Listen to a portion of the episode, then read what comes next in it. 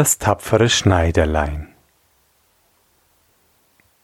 An einem Sommermorgen saß ein Schneiderlein auf seinem Tisch am Fenster, war guter Dinge und nähte aus Leibeskräften. Da kam eine Bauersfrau die Straße herab und rief Gut Musfeil, gut Musfeil.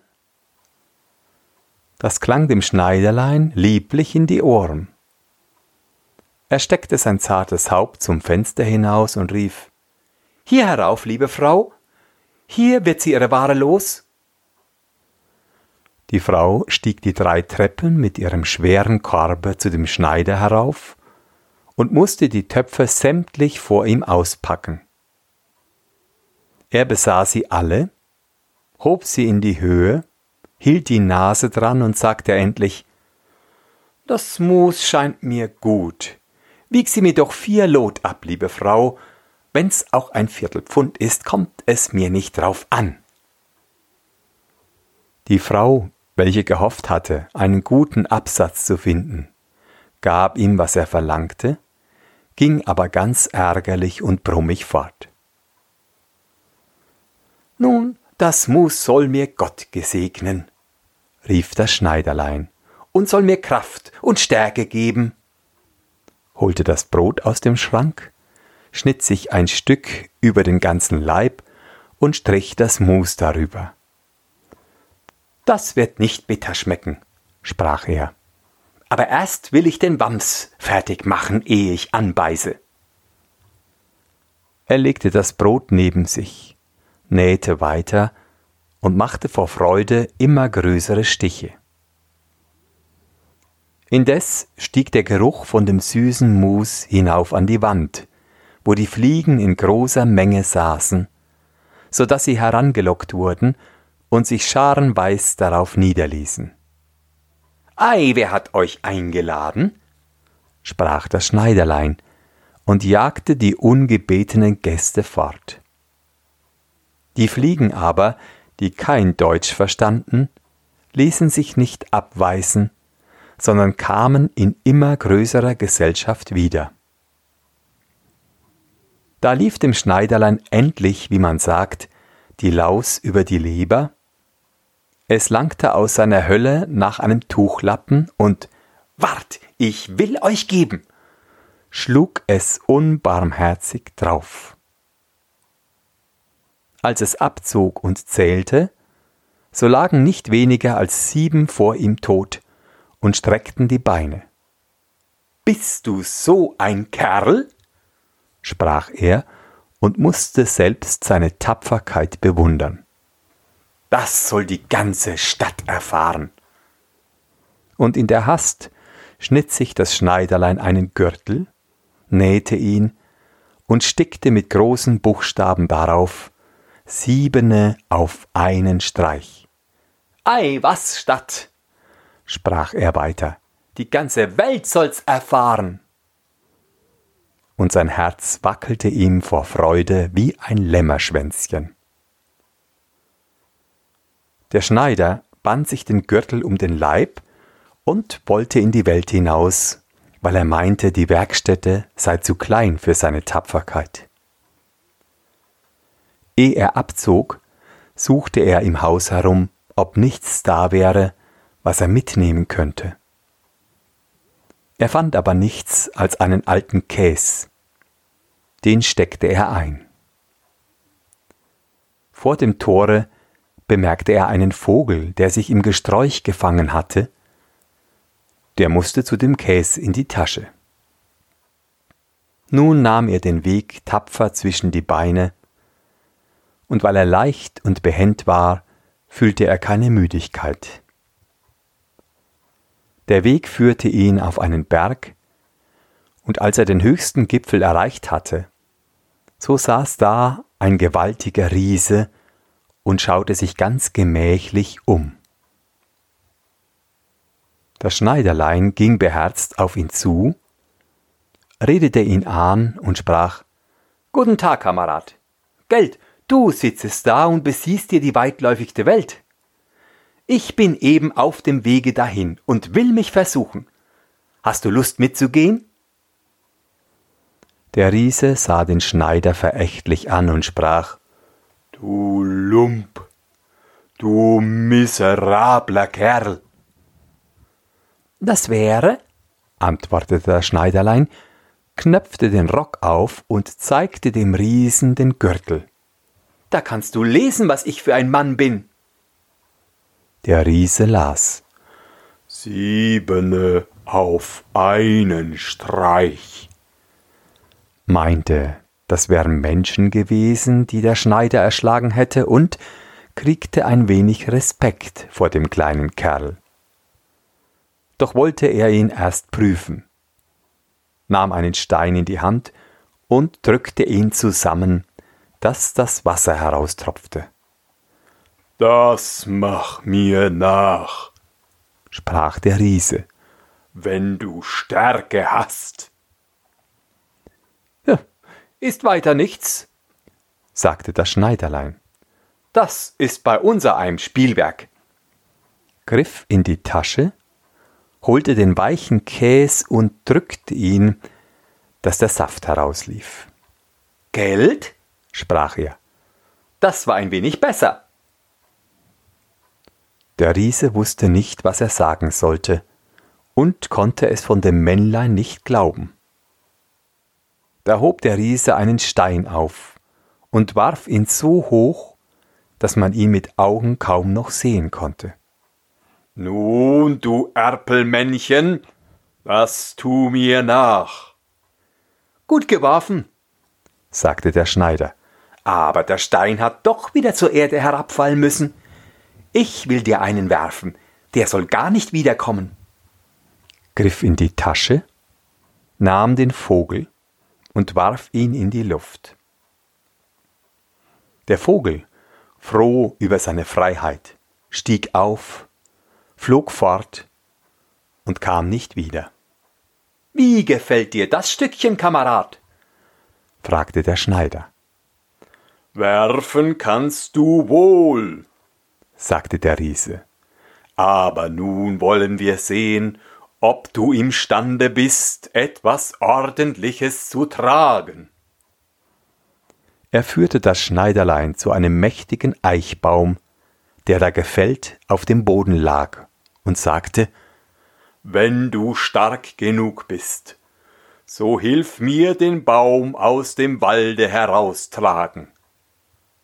Gerne, antwortete der kleine Mann, nimm du nur den Stamm auf deine Schultern. Ich will die Äste mit dem Gezweig aufheben und tragen, das ist doch das Schwerste. Der Riese nahm den Stamm auf die Schulter, der Schneider aber setzte sich auf einen Ast, und der Riese, der sich nicht umsehen konnte, musste den ganzen Baum und das Schneiderlein noch obendrein forttragen. Es war da hinten ganz lustig und guter Dinge, pfiff das Liedchen, es ritten drei Schneider zum Tore hinaus, als wäre das Baumtragen ein Kinderspiel. Der Riese, nachdem er ein Stück Wegs die schwere Last fortgeschleppt hatte, konnte nicht weiter und rief Hör, ich muss den Baum fallen lassen. Der Schneider sprang behendiglich herab, fasste den Baum mit beiden Armen, als wenn er ihn getragen hätte, und sprach zum Riesen Du bist ein so großer Kerl und kannst den Baum nicht einmal tragen? Sie gingen zusammen weiter. Und als sie an einem Kirschbaum vorbeikamen, fasste der Riese die Krone des Baums, wo die zeitigsten Früchte hingen, bog sie herab, gab sie dem Schneider in die Hand und hieß ihn essen. Das Schneiderlein aber war viel zu schwach, um den Baum zu halten. Und als der Riese losließ, fuhr der Baum in die Höhe, und der Schneider ward mit in die Luft geschnellt. Als er wieder ohne Schaden herabgefallen war, sprach der Riese Was ist das? Hast du nicht Kraft, die schwache Gerte zu halten? An der Kraft fehlt es nicht, antwortete das Schneiderlein. Meinst du, das wäre etwas für einen, der siebene mit einem Streich getroffen hat? Ich bin über den Baum gesprungen, weil die Jäger da unten in das Gebüsch schießen. Spring nach, wenn du's vermagst. Der Riese machte den Versuch, konnte aber nicht über den Baum kommen, sondern blieb in den Ästen hängen, also dass das Schneiderlein auch hier die Oberhand behielt. Der Riese sprach Wenn du ein so tapferer Kerl bist, so komm mit in unsere Höhle und übernachte bei uns. Das Schneiderlein war bereit und folgte ihm. Als sie in der Höhle anlangten, saßen da noch andere Riesen beim Feuer, und jeder hatte ein gebratenes Schaf in der Hand und aß davon. Das Schneiderlein sah sich um und dachte, es ist doch hier viel weitläufiger als in meiner Werkstatt. Der Riese wies ihm ein Bett an und sagte, er sollte sich hineinlegen und ausschlafen. Dem Schneiderlein war aber das Bett zu groß. Er legte sich nicht hinein, sondern kroch in eine Ecke. Als es Mitternacht war und der Riese meinte, das Schneiderlein läge in tiefem Schlafe, so stand er auf, nahm eine große Eisenstange und schlug das Bett mit einem Schlag durch und meinte, er hätte dem Grashüpfer den Gar ausgemacht. Mit dem frühesten Morgen gingen die Riesen in den Wald und hatten das Schneiderlein ganz vergessen. Da kam es auf einmal ganz lustig und verwegen dahergeschritten. Die Riesen erschraken, fürchteten, es schlüge sie alle tot und liefen in einer Hast fort. Das Schneiderlein zog weiter, immer seiner spitzen Nase nach. Nachdem es lange gewandert war, kam es in den Hof eines königlichen Palastes. Und da es Müdigkeit empfand, so legte es sich ins Gras und schlief ein. Während es da lag, kamen die Leute betrachteten es von allen Seiten und lasen auf dem Gürtel siebene auf einen Streich. Ach, sprachen sie, was will der große Kriegsheld hier, mitten im Frieden? Das muss ein mächtiger Herr sein. Sie gingen und meldeten es dem König und meinten, wenn Krieg ausbrechen sollte, wäre das ein wichtiger und nützlicher Mann, den man um keinen Preis fortlassen dürfte. Dem König gefiel der Rat, und er schickte einen von seinen Hofleuten an das Schneiderlein ab, der sollte ihm, wenn es aufgewacht wäre, Kriegsdienste anbieten. Der Abgesandte blieb bei dem Schläfer stehen, wartete, bis er seine Glieder streckte und die Augen aufschlug, und brachte dann seinen Antrag vor. Eben deshalb bin ich hierher gekommen, antwortete er. Ich bin bereit, in des Königs Dienste zu treten. Also ward er ehrenvoll empfangen und ihm eine besondere Wohnung angewiesen.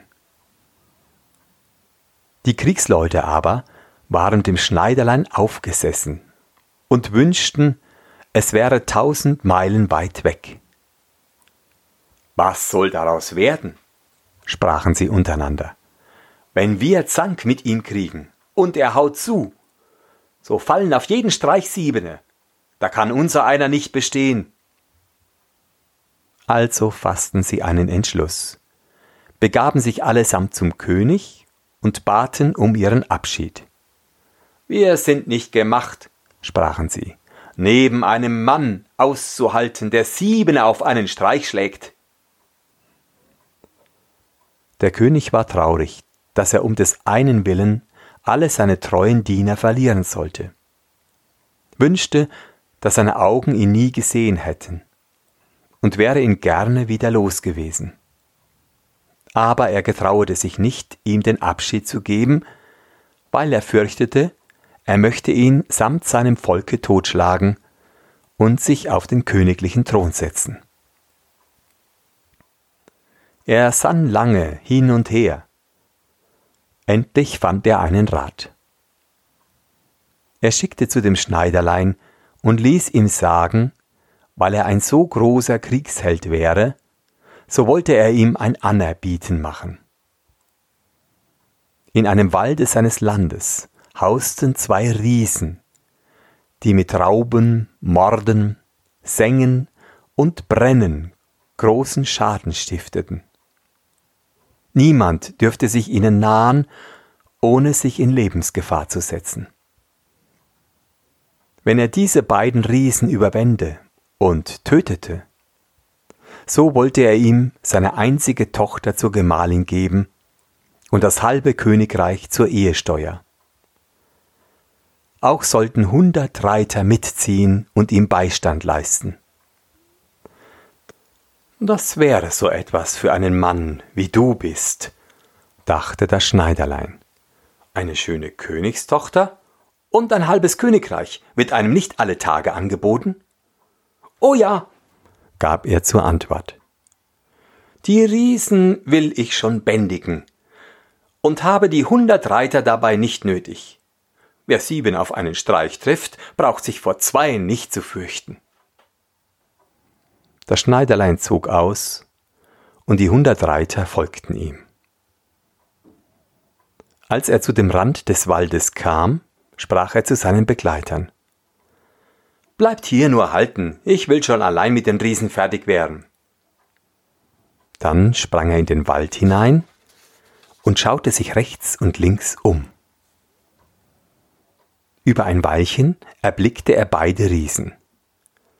Sie lagen unter einem Baume und schliefen und schnarchten dabei, dass sich die Äste auf und niederbogen. Das Schneiderlein, nicht faul, las beide Taschen voll Steine und stieg damit auf den Baum. Als es in der Mitte war, rutschte es auf einem Ast, bis es gerade über die Schläfer zu sitzen kam und ließ dem einen Riesen einen Stein nach dem andern auf die Brust fallen. Der Riese spürte lange nichts, doch endlich wachte er auf, stieß seinen Gesellen an und sprach Was schlägst du mich? Du träumst, sagte der andere.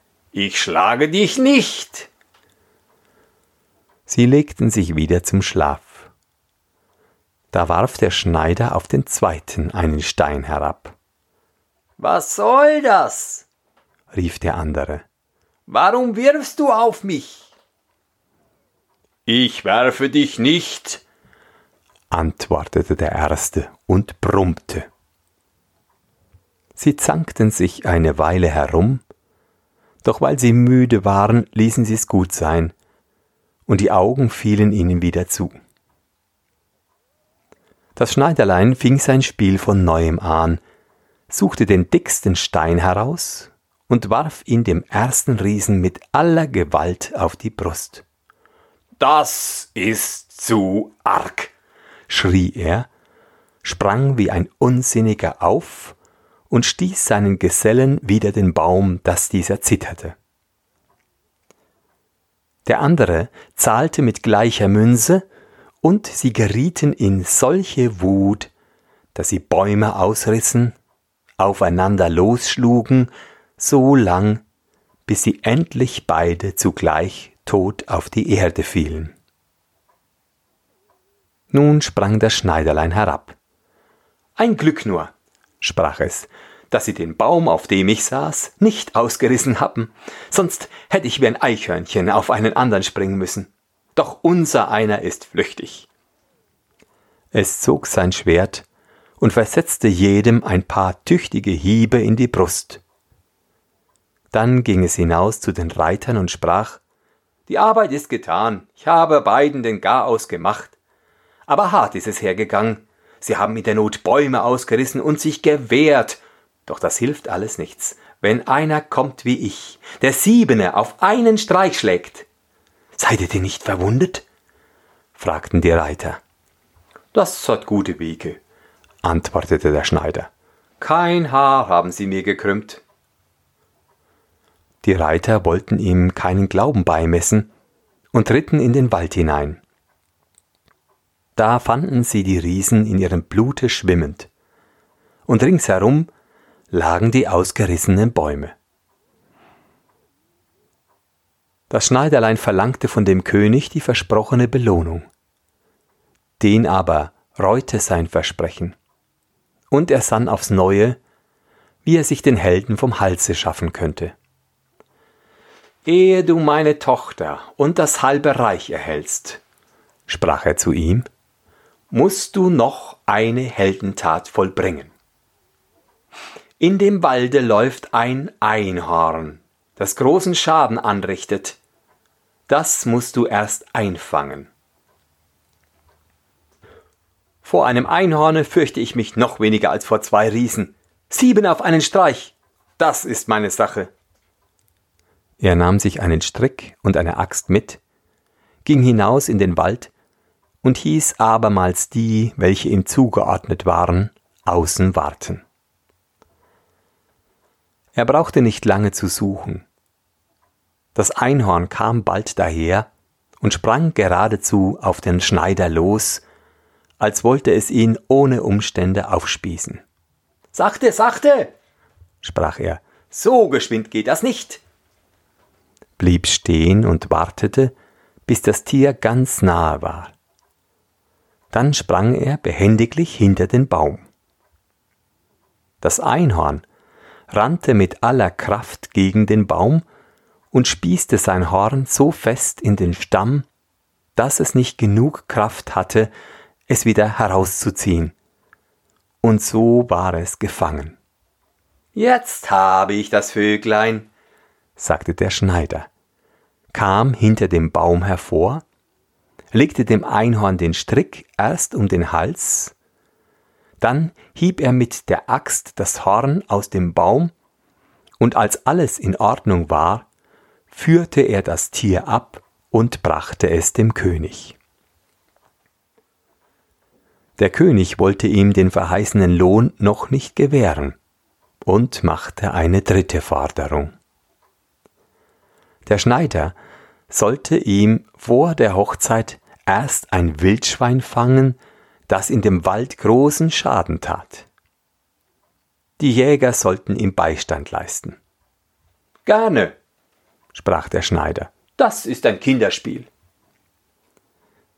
Die Jäger nahm er nicht mit in den Wald, und sie waren's wohl zufrieden, denn das Wildschwein hatte sie schon mehrmals so empfangen, dass sie keine Lust hatten, ihm nachzustellen. Als das Schwein den Schneider erblickte, lief es mit schäumendem Munde und wetzenden Zähnen auf ihn zu und wollte ihn zur Erde werfen. Der flüchtige Held aber sprang in eine Kapelle, die in der Nähe war, und gleich oben zum Fenster in einem Satze wieder hinaus. Das Schwein war hinter ihm hergelaufen, er aber hüpfte außen herum und schlug die Türe hinter ihm zu. Da ward das wütende Tier gefangen, das viel zu schwer und unbehilflich war, um zu dem Fenster hinauszuspringen.